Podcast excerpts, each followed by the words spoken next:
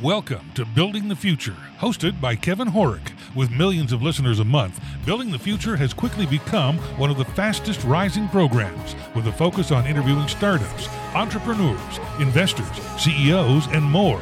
The radio and TV show airs in 15 markets across the globe, including Silicon Valley. For full showtimes, past episodes, or to sponsor the show, please visit buildingthefutureshow.com.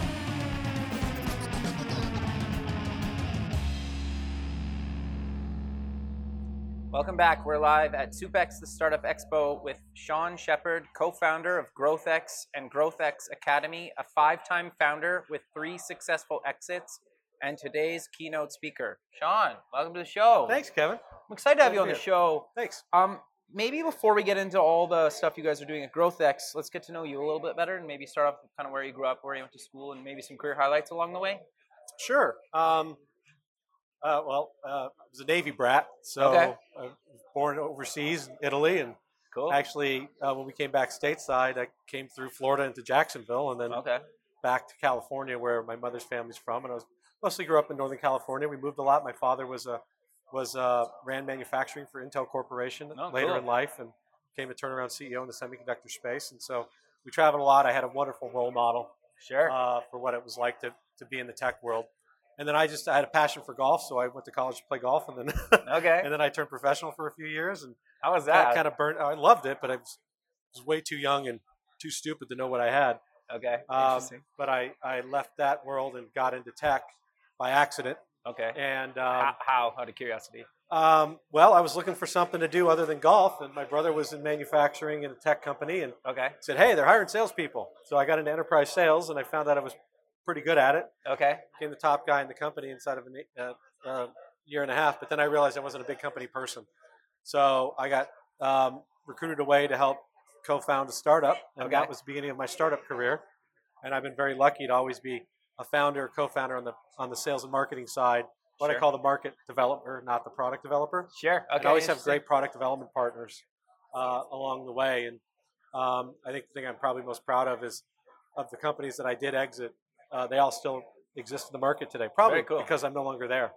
um, but um, uh, I, uh, yeah, I have two teenage uh, kids. My college, my daughter's going off to college in a month. Very cool. Um, uh, married 18 years to a wonderful Well, British congrats, woman. man. That's huge. um, and now I spend most of my time traveling and doing these kinds of things to try and get back at scale and Sure. how to help companies uh, grow and be successful, especially tech startups in particular. Sure. Yeah. So, what exactly is GrowthX and, and the Academy, and how are they similar and different? Yeah. Um, well, GrowthX is, is more of an ecosystem than, say, a, a product or a service or a venture fund or a school or, or, or consulting or any of that stuff. We, we started as a group of serial entrepreneurs Okay. turned um, investors Right. turned frustrated investors because our companies were failing because they couldn't sell or market. They weren't, Okay. It's not because their product and technology didn't work. It's never been easier or cheaper to get a product to market today in tech. Sure. Uh, but as a result, it's never been a noisier, more crowded space, Yeah. therefore more expensive and difficult to sell and, and create something sustainable. Sure. So we set to work on trying to solve that problem for ourselves Okay. uh, only to learn over time uh, as we were solving it that the data shows it. CB Insight says that 70 to 80 percent of funded companies, even in Silicon Valley, never get to another round of funding or never build anything that's sustainable or achieve break even. And most of the reasons, eight of the top 10 reasons, have to do with the people and the markets, not the Sure. products and the technology. Sure. So we've addressed that with our market acceleration program that we built as a way to help our companies find what we call product market fit, which is when you actually have more customers than you can handle. Um, Yeah, which is and never terrible. never terrible, but a great reason to go raise more money Yeah. and scale if you if you're a venture capable business to begin with. And then through the course of that, helping our companies grow, we realize that there's really a, a lack of talented individuals that know how to take a company from zero to one. Sure. Well, Right. because they've never done it, right? In a lot of cases. Uh, c- correct. And, Okay. and it's not always do you need to have the experience because you only get the experience by doing it. Sure. But do you have the right attributes, characteristics? and, and what are those attributes? Well, the first thing is, is you've got to have a growth mindset. So you've got to Right. love learning, Okay. like be a learn it all instead of a know it all. You've got to you've got to uh, you've got to embrace feedback sure. as a gift and use that to build something that people care about. You've got to be problem focused, not product focused. Sure. You've got to be able to embrace ambiguity Sure. and look at a whiteboard and say that with nothing on it and say, I can see the vision and I Yeah. recognize my reality today. sure. Um, and I want to, I want to, um, you know, achieve that. Um, you have to be incredibly resilient. Yeah. Um, you have to have sound communication skills and be able to talk to the market as well as to the engineers in your team. Sure, which is very tricky. I always like to say, you know, you have to be good at talking to humans and engineers. Joke for you engineers out there.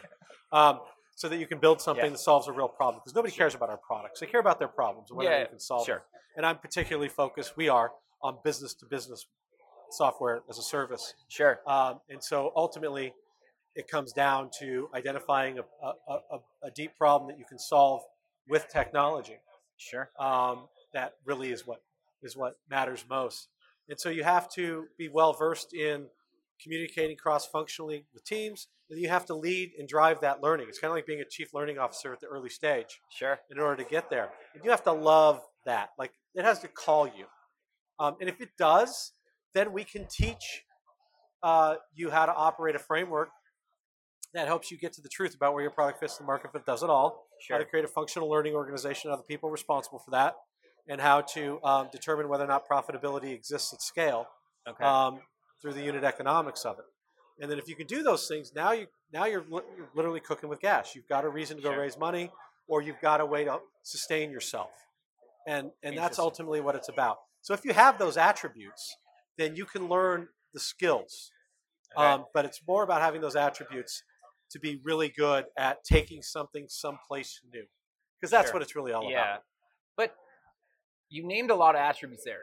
Most people don't have all of those, or at least they're they're probably working on some. No, of them if most they people have don't. them. Most people don't. So how do you work with them to fill in the gaps where they don't have those attributes? Um, well, they need to be hiring. They need to be looking for those attributes Okay. and who they hire Okay. or partner with. Sure. That's let's start with that. They haven't normally done that. They don't think about it that way. Right. People get romanticized by the idea of a startup, where they look at somebody who's been successful. They think it's an overnight success story. They have Yeah. no idea the hell we put ourselves through Yeah. as entrepreneurs. Best and worst thing I've ever done. Entrepreneur is just a French word for Yeah. crazy. Um, so, so you have to you have to screen for that day one Okay. right? And you have to look for people that that uh, display those characteristics. Sure. If you do, you can work with those people all day long. Yeah. Okay. Um, if you don't, you're going to be disappointed most of the time. Fair enough. Yeah. Interesting. So I want to dive a little bit deeper into GrowthX and what exactly the academy is as well. and Sure. how they tie together. Yeah. So sort of back to what we were just talking about. Once we became successful at helping the companies we invested in grow through our accelerator program, we realized that we couldn't scale ourselves, so we had to step away and let those companies grow themselves, which meant they had to hire people Right. to work in those roles. And we found out that that people weren't educated for this. Sure. And the university system and the school system in our country is completely whack.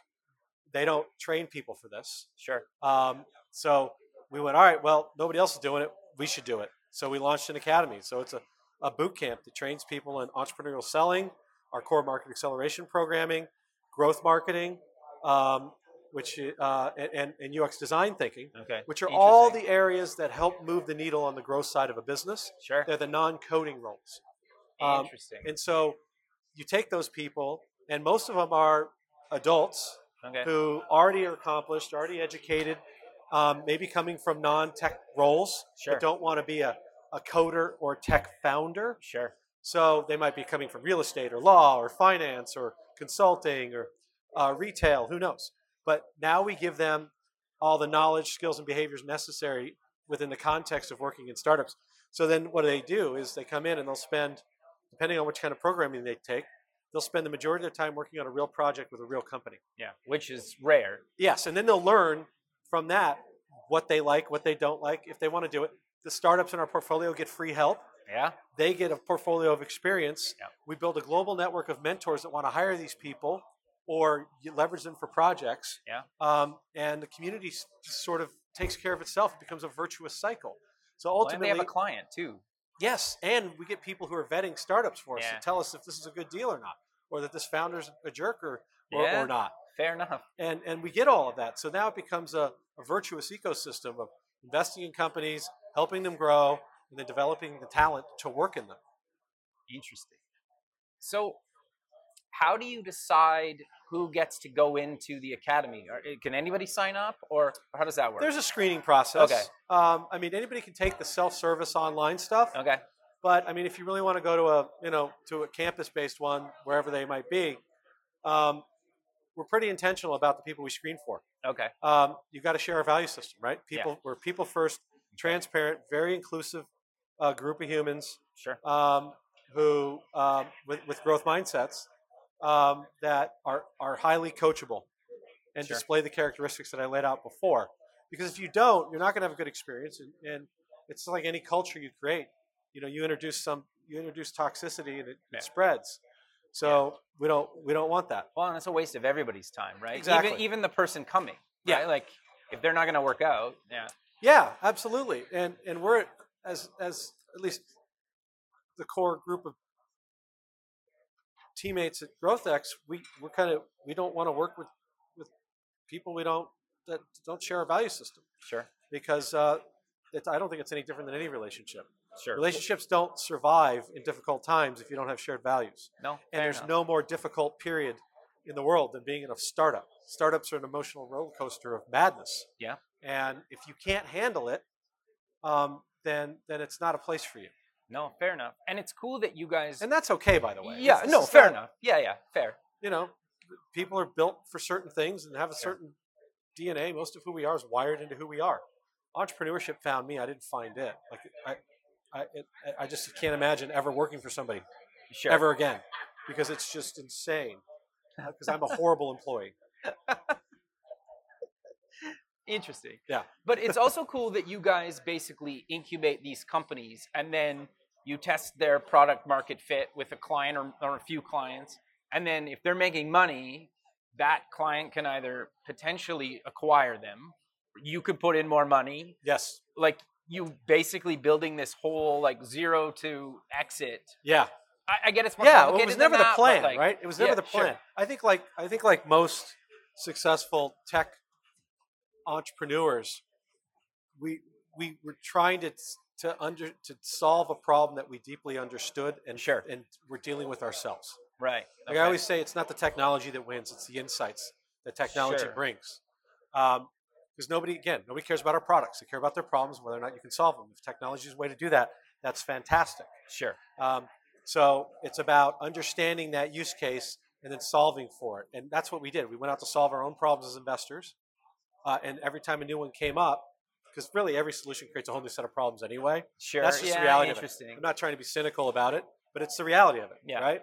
That's what happens with uh, every new innovation. It creates a new set of challenges with the solution that comes with it.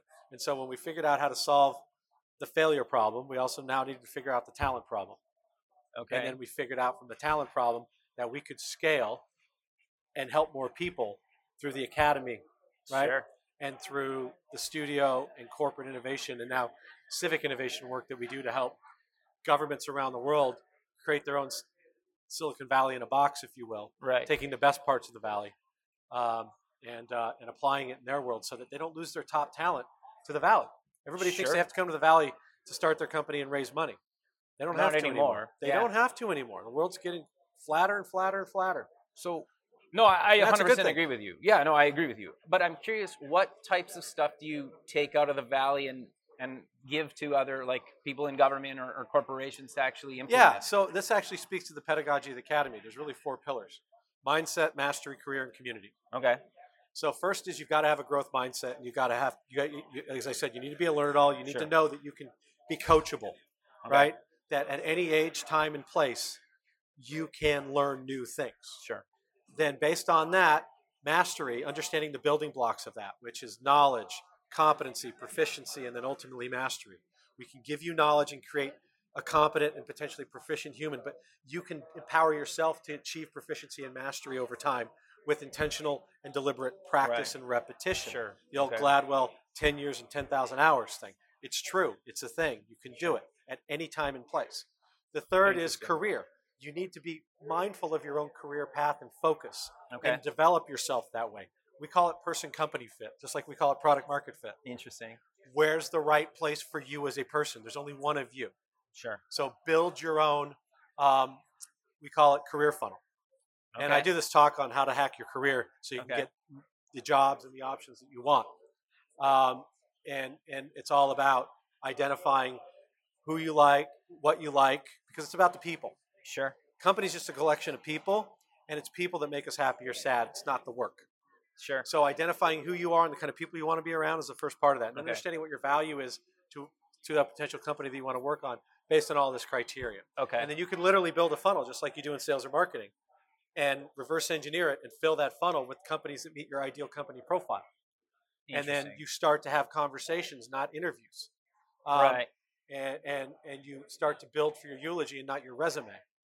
And then you go to the world with a It's story that interesting says that says this is who I am and this is the kind of work I want to do and here's why. Yeah. And when you have that story clearly crafted, the community comes together to help you achieve that. And that community is a global community of Sure. investors and advisors and practitioners and teachers and students and alumni who all support you in getting what you want. Sure. And so that's well, there's your answer. No, it's interesting because I think, and you can tell me your opinion, but so many people think too small. It's like the world's your client for most startups nowadays. Sure, if you're building something that's specific to a geographical location, that's not Yeah. going to apply. But like most software businesses could be used on anybody on the planet. That's right. Uh, it's, uh, you uh, certainly have to take into account a couple of key things there. Okay. Um, there's- I would say there's about three or four things. I think the first thing is yes, the whole world can be your oyster, but you've got to start with what's right in front of your face so that you can get to that oyster Okay. and focus on a really narrow initial customer profile that helps you learn so Okay. that you can solve a problem deeply. Your bet is, and the and the bet that the investors are making on you in the age of applied technology is, is that there's a lot of people with the same problem, and if you Right. could solve it deeply Okay. for this one or two customers, um, then other people will want it too. Sure. And so start there Yeah. and Okay. and get really deep with the f- less customers, more time, solving deeper problems. So that's the first thing you do. Okay. The second thing is you have to consider the the way your customers buy, and Okay. you have to align how you market and sell to them based on the way that they buy. So, for example, um, corporate executive board every year does this survey of major corporate buyers Okay. in the enterprise world. Their number one frustration is that sellers don't sell to them the way that they like to buy, Okay. which shows that they Sure. don't respect and understand their process and approach Sure. towards buying things. Yeah. Okay. So they have to learn how to do that Okay. um, and i- in order to be successful. And the Interesting. third thing is there are cultural and language issues and localization issues that you have to Sure. consider if you're uh, uh, you know you're, you're, you're a company founded in in let's just say Latin America Sure. and your customers are all uh, Spanish speaking today and you want to bring that to the US Yeah. you need you need a full immersion in the US you can't just be a Latin American founder who comes over here and spends three months trying to get customers and go home and expect Sure. to be successful No. you need a hard landing here Okay. and that means and if you want to raise money you need to reincorporate with a delaware c Right. and structure yourself so that a venture capitalist will invest in you because it's all or nothing yeah. right? interesting. Sure. um, and then there's cultural concerns Sure. like how does how does you know the words that you use to describe what you do play in korea Yeah. versus the us Sure. or how does how how do the how does the korean government or, or korean entrepreneurs excuse me um, how do they come to the us and try and sell because i see it all the time there's there's serious issues even with companies that are moderately to highly successful in other countries who want to come to the states they don't make the appropriate investment they're not all in they don't Sure. hire american talent in america to sell for the, to, to market and sell and serve their customers here Okay. um, interesting. and and so they need to be if they want to do it you need to be serious about it No, I think that's that's really good advice. I, I'm curious though. There's always a talk about like how quick you should get kind of an MVP out to market, and I know that it's obviously different depending on what you're building. It, in my opinion, it should be probably as quick as possible. But is there kind of a rough time frame you should maybe spend on that, or, or what are your thoughts around getting a an MVP out? my thoughts are before you get an MVP up, you have to clearly define the problem with a customer. Okay, so And get a then the- customer. Yeah, yes. Don't build anything until you've actually gotten a customer who's agreed on what the problem is and how you propose to solve So would it. you show them like a prototype or like You just some start with a screens? conversation. Okay, No, so you don't even before anything's designed or coded. no, yeah, Interesting. it's too much pro- product focus. Okay. No one gives a shit about our product. They Okay. care about their problems. And so you have to clearly, deeply define and understand the problem with that customer first, and then agree together to jointly develop a solution. Sure. That's the fastest and cheapest way to get to revenue. No, I, I 100% agree. And but then, it's interesting. then that determines how long it's going to take to build an MVP and what resources are required because you let your customer drive it for you. Sure. Well, and then you're not spending tons of money, right? No. And then pivoting. And, and if you're smart, you're getting your customer to pay to build a product that you can sell to other people.